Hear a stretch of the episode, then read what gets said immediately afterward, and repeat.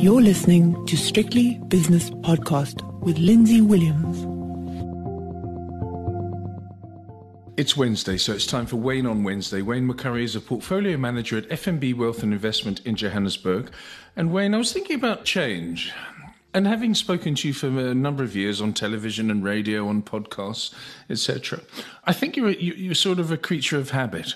And I thought about it today. If your Sunday lunchtime restaurant closed, for example, which is, you know, you've got your own table there. It's assumed that you're going to be there. If you're not going to be there, uh, then you have to phone them to say you're not going to be there rather than you are going to be there. You know what I mean? So you are a very much yes. a creature of habit and you love it.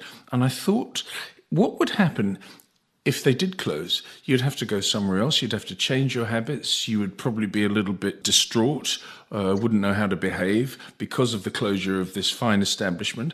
And it's the same with the markets. I mean, we've had since 2009 this incredible stimulus, and now the stimulus is being taken away, and now interest rates are rising. Correct. Money's becoming more expensive. So, how can we possibly expect market participants to behave in a rational manner? Just after six, nine, exactly. 12 months. So the markets are exactly. like Wayne McCurrie. And I think there's more volatility to come. Do you not think so as well? now, look, Lindsay, just a, a little point of order.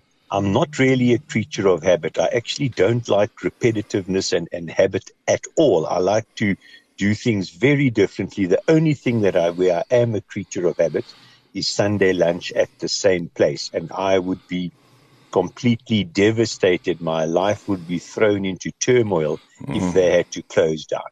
But to come to your question about the market, yes. just some context first.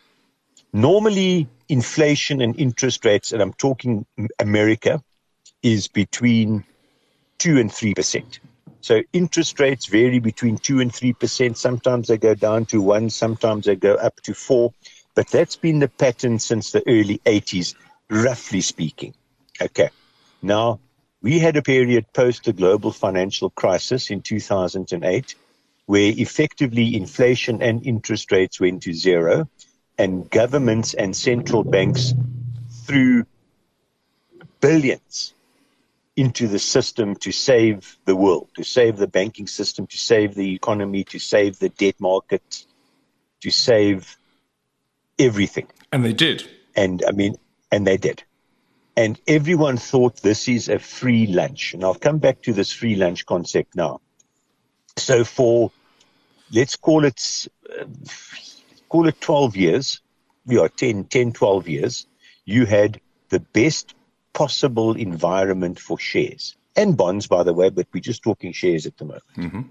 You had no inflation, no interest rates, and a recovering economy. So life was wonderful for shares. And in, in what's called a growth environment, the growth shares, the new age shares, the new things, the new sectors, the tech shares did the best out of everyone, but all shares did well because in that environment, if you're an investor and you say, I can put my bank in, I can put my money in the bank and earn zero, or I can buy shares and at least, you know, at bare minimum get a 2% dividend yield out of the shares. So what's going to happen? The share market goes up. People buy shares.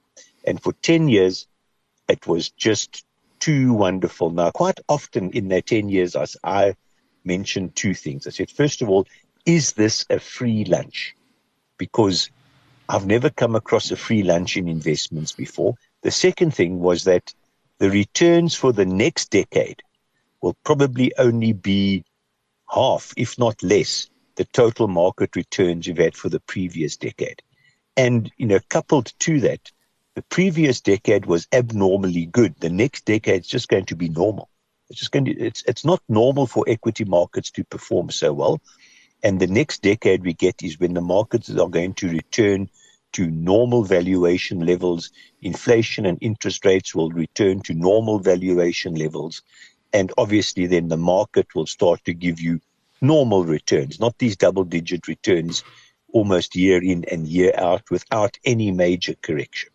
So, right now, so what's happening now is that we are doing this correction to normality.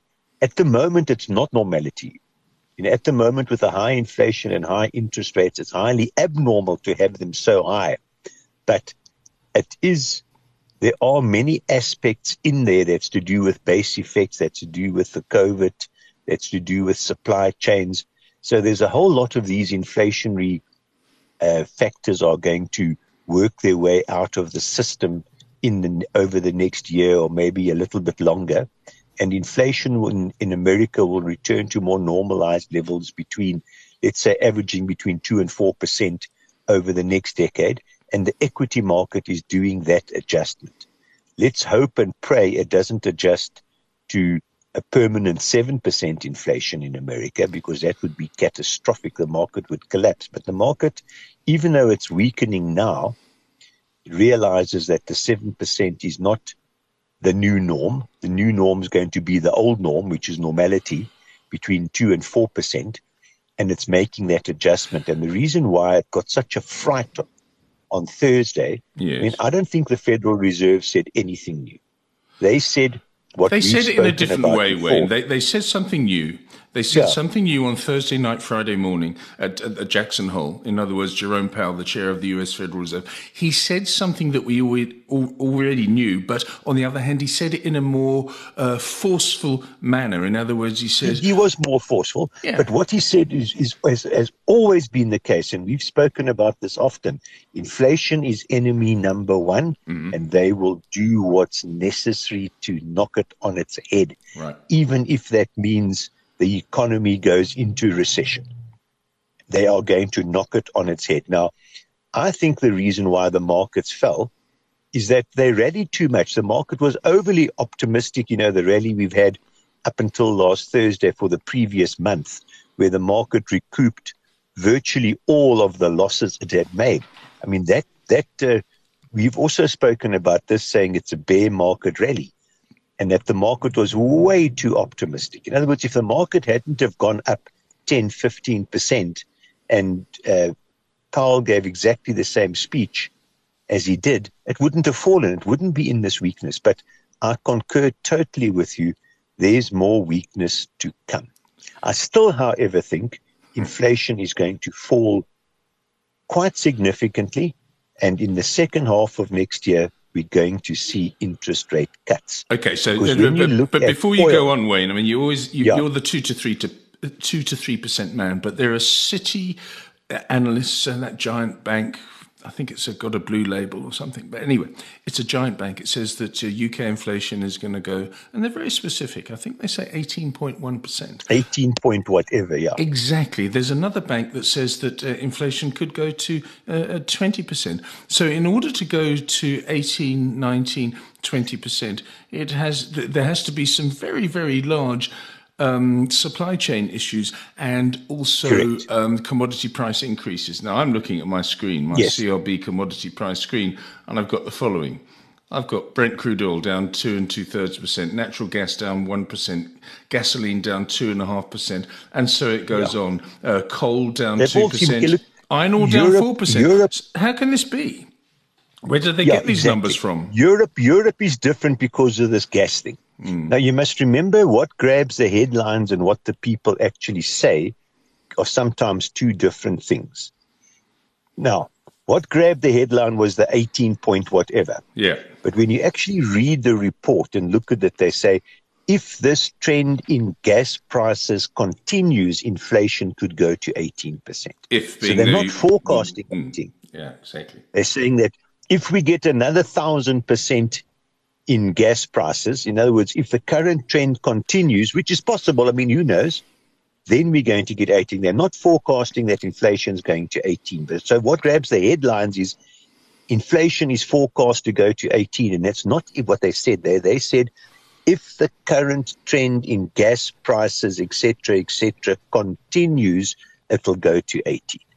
So you know, there's you've got to be very careful sometimes about almost sensationalism headlines. I doubt, I doubt in the extreme that it will go to 18, because as you've said, and as we've spoken about last week and the previous weeks, food prices have rolled over, oil prices have rolled over, commodity prices have rolled over. And with the economy going into recession, wage inflation will also roll over. Europe is different because of Russia and the gas. So that's why I was talking specifically about America. You know, they're not they're not as affected, nearly as much affected by gas the gas price as what Europe and the UK is. I mean, they are sort of in the eye of the storm there. Mm. But of course, that too will come to an end. I mean, Russia can't continue economically, can't continue the war, number one. And number two, they want to sell gas. You know, so the moment there's some resolution on the war, you know, they'll probably, the gas price will probably collapse by 50, 60, 70, 80%. This is the point. You know, virtually overnight. Before you go on, I have to say that during the global health crisis, uh, people changed their habits. And human beings are very resilient and very resourceful. Wayne, they change their habits. Change, yeah. If your restaurant closes down, you'll change your habits. But in the in the in the short term, it it, it it's disruptive to, to you and your partner's Correct. life. Um, so what will happen is that everyone, you know, Putin and his cohorts say, "Oh well, you know, we'll cut your gas off," and the West will say, "Okay, well, the UK has just opened the we'll largest largest wind farm. It's just opening it um, in, in, the next few days. Yes. It's suddenly coming on stream. It's four times the size Correct. of the city of Manchester. It can."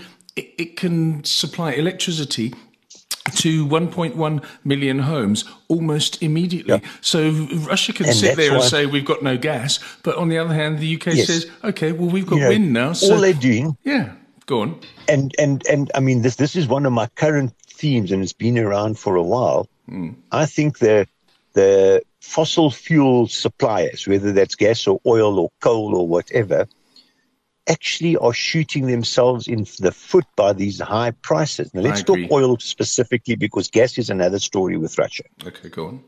I think they should get that price right down, pump as much as what they can, hmm. because all these high prices and all this crisis is doing is massively accelerating the move away from fossil fuels.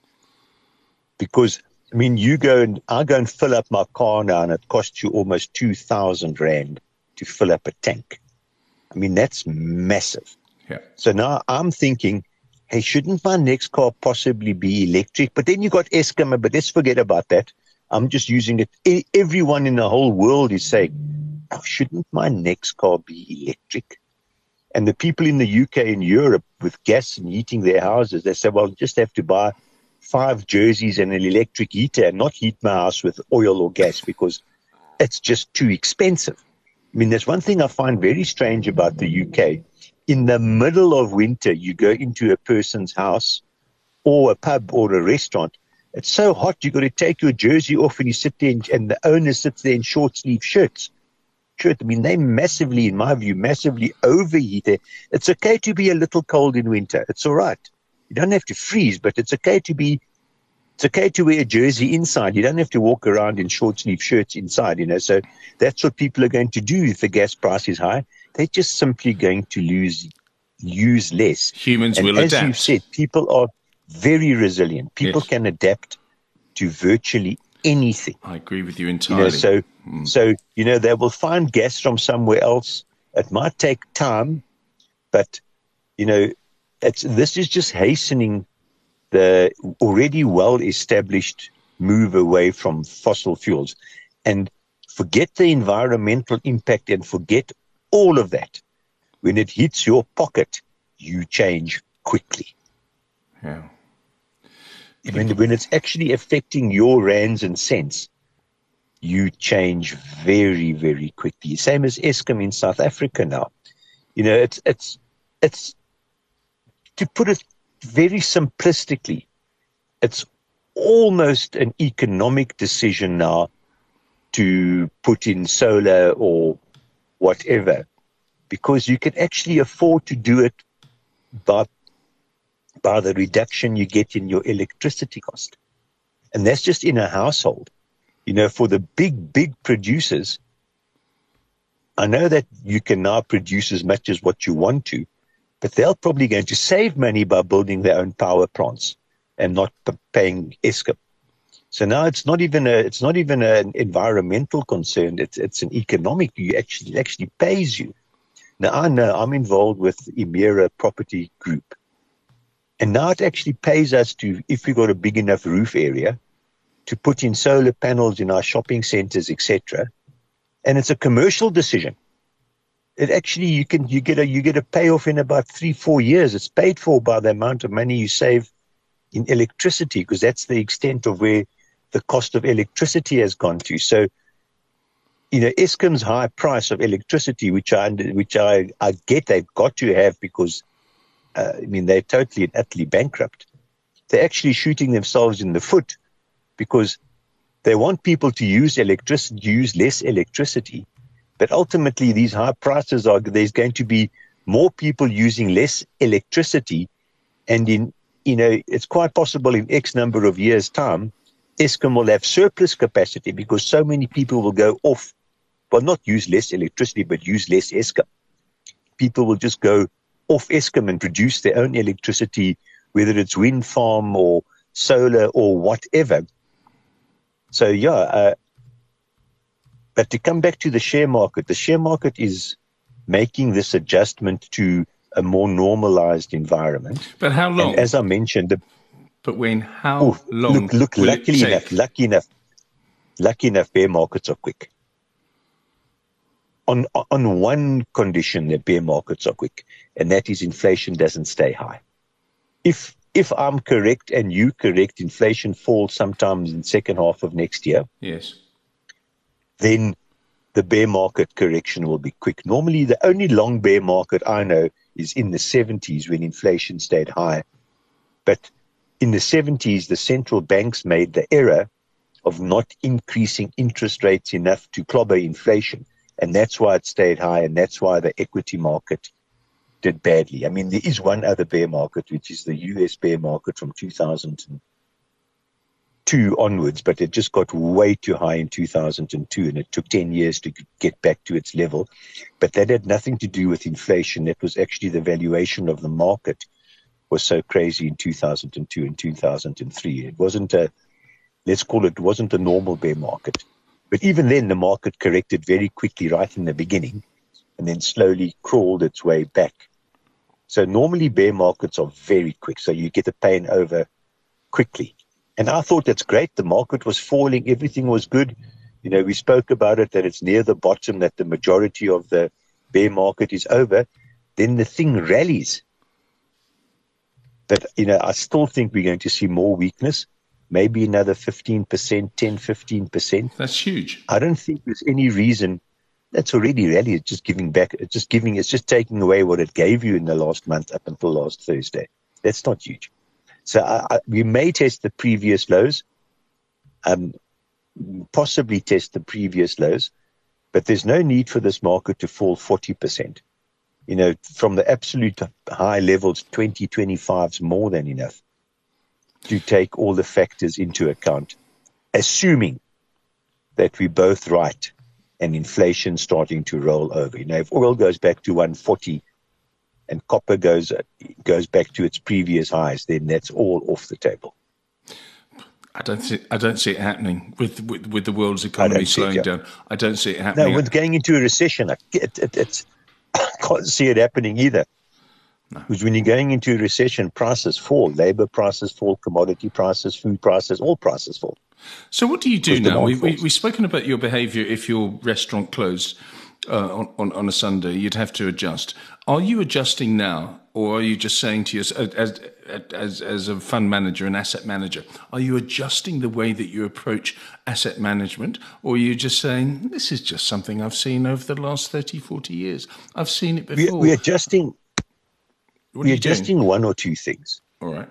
First of all, until the market started to rally about a month, month and a half ago, mm. we were waiting to buy, waiting to buy. And, and, the market ran away and we didn't buy. So now, if we get this weakness that I think will happen, then we will buy again. Hopefully, we get we get somewhere near the bottom and we start buying. But the adjustment in our behavior, specifically in this period of the market let's call it returning to normality, is these big tech shares. You, you can't just close your eyes and buy tech anymore on the basis of the on, on the basis of it's just going to get, it's expensive, but it's just going to get more expensive. The age of tech share prices outperforming everything else is finished. They're just normal companies now. They're normal companies. They're great companies, lots of them. They're massive companies with huge cash flows, but they won't be valued in the stratosphere anymore. They'll just be valued under normal valuation parameters. And all of the companies making huge, huge, huge losses that had these astronomical share prices, those days are gone. So it's not dissimilar to 2003. You know, in 2003, most of those companies that had these fantastic share prices just didn't even survive, let alone, you know, share price going down. A lot of them didn't survive. That's not the case now. These big techs obviously are going to survive, you know, the, the truly big ones, but they're not going to be put on 40 price earnings ratios or 80 price earnings ratios. They're going to be put on 20 price earnings ratios. And they're the classic example for a South African person yes. is Tencent and the effect that it's had on Naspers and Prosus. I mean, I know they've rallied strongly because of the share buyback, but you know, they even with the strong rally, they still, I don't know, 50% off their off their highs because Tencent was valued into the into the you know into the stratosphere, being a big tech company, and now it's just being valued like a normal company. And when it comes up with bad results, it gets hammered. Whereas, you know, in the in, in the glory years, you could almost put up any result you wanted to. Your share price didn't get hammered because that those were the circumstances. So I think that's where we're changing our our behavior. It's not just tech at any cost. I mean, I've spoken to so many people, and I was treated, and I have been treated a few times in my life as a luddite you know, I just try to explain this is a unique set of circumstances that are pumping these tech shares. And people get quite upset because they say, no, you just close your eyes and buy American tech. That's it. You don't worry about anything else because this is the new age. Now we know those share prices have come under huge pressure. But maybe now, or maybe after we get some more weakness, it's the time to actually go and buy them because they obviously are extremely good companies. Just the share price was crazy. Yes, if if they're 30 40 percent off their lows, and if they're good companies, I don't uh, I don't think that something something like Netflix, which is which is cast as a, a, tech company. I don't think it's a tech company; it's an entertainment company, and there's a, it's entertainment company. Yeah. Exactly, but I think Microsoft and um, uh, the others, Apple and Apple, all the others. Yes. I mean, Apple is obviously the the, the, the premium uh, the, the, premium uh, entry to that uh, particular sphere, and I would always buy that. But um, yeah, Wayne, um, we've got to talk about two things before we get to food, and uh, there's been two. There's been two retail companies that have caught the eye. One is Woolies today, with the share price up nearly 5%. They came out with their annual results. And the other one was, of course, yesterday when Massmart announced that Walmart yes. might be buying the rest of the shares that they don't own. Now, would you buy Correct. either of those? Well, you can't buy Walmart and you can't buy Massmart anymore because it's going to be more delisted. or less. Yeah, the share price has already taken that into account by going up fifty percent in a day. Yeah. So yeah, it's going to be delisted.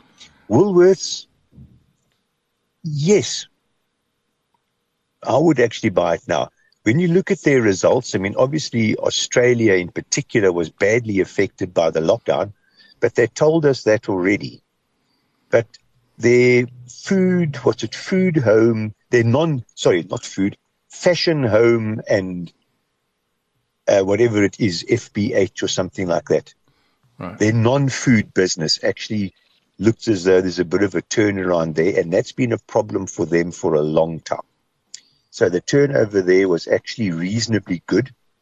Um, their food business turnover was okay. It wasn't as bad as what people expected because they still got their, their, their turnover. Um, when you look at the numbers, it was a very small volume. It was, I think, it was virtually no volume change when, when you look at the numbers.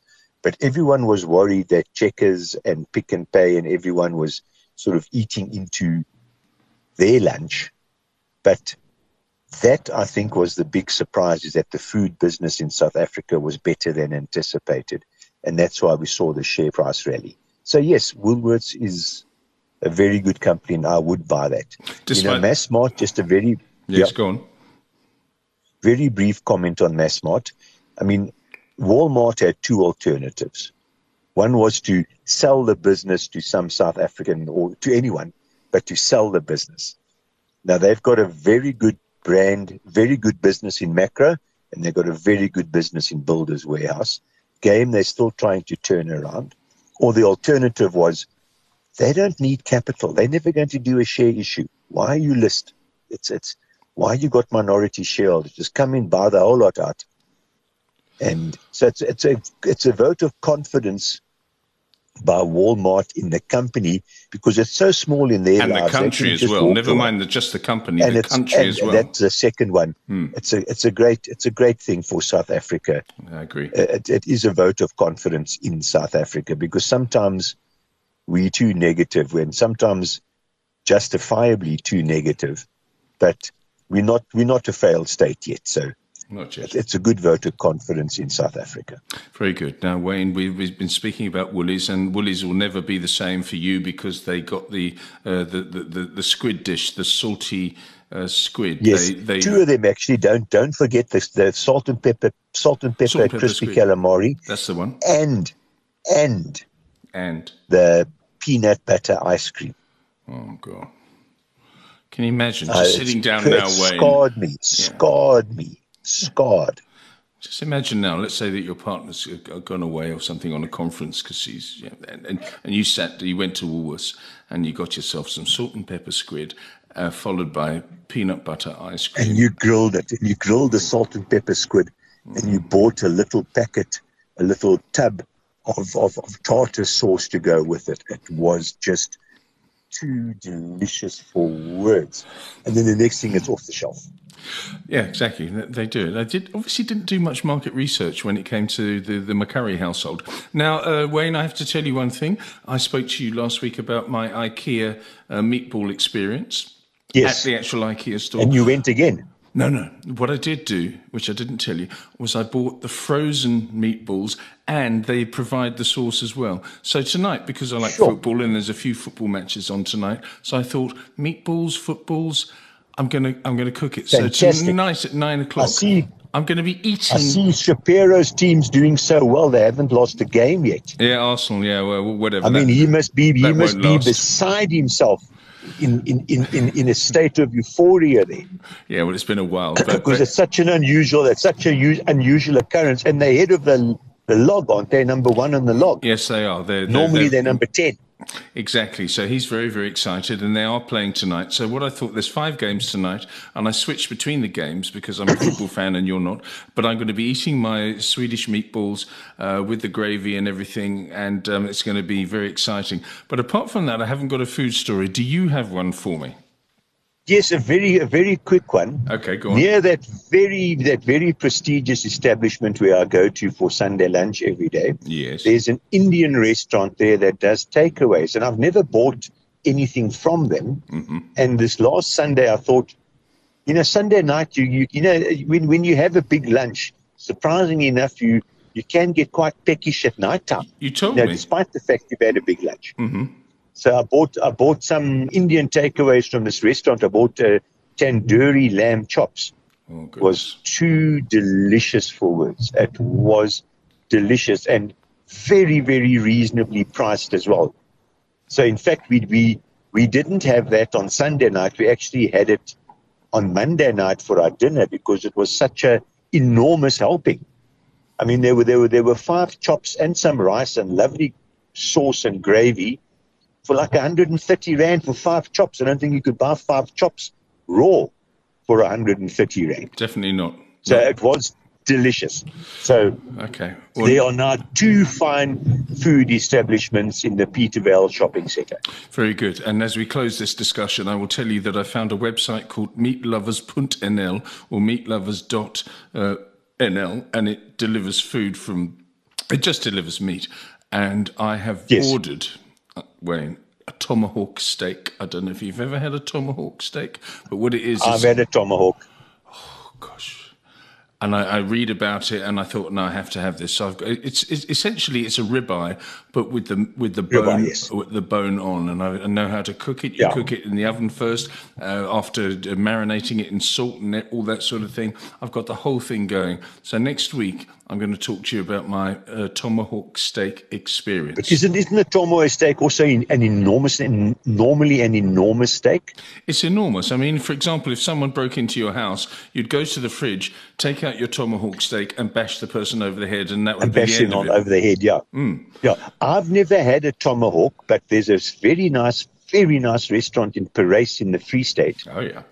That serves a tomahawk. And we went there once with friends, hmm. and it came out on a wooden platter with a tiny little vice, you know, like a like a real workshop vice, hmm. but a very small one attached to the wooden platter, and this tomahawk tightly gripped in this vice. Hmm. And I looked at it and I just thought, I'm I'm not I'm not man enough to finish that tomahawk, but this chap, who's actually quite a scroll character, he just quietly sat there and polished off the the tomahawk. But I must say, it did look delicious. I'll I'll revert to you next week. Uh, Wayne, thank you so much for your time. Wayne McCurrie is a portfolio manager at FNB Wealth and Investment in Johannesburg, and that was Wayne on Wednesday. The views and opinions expressed in these podcasts are those of Lindsay Williams and various contributors and do not reflect the policy, position, or opinion of any other agency, organization, employer, or company associated with strictlybusinesspodcast.com. Assumptions made on the analyses are not reflective of the position of any other entity other than the speaker or the author. And since we are critically thinking human beings, these views are always subject to change, revision, and rethinking at any time. Please do not hold us to them in perpetuity.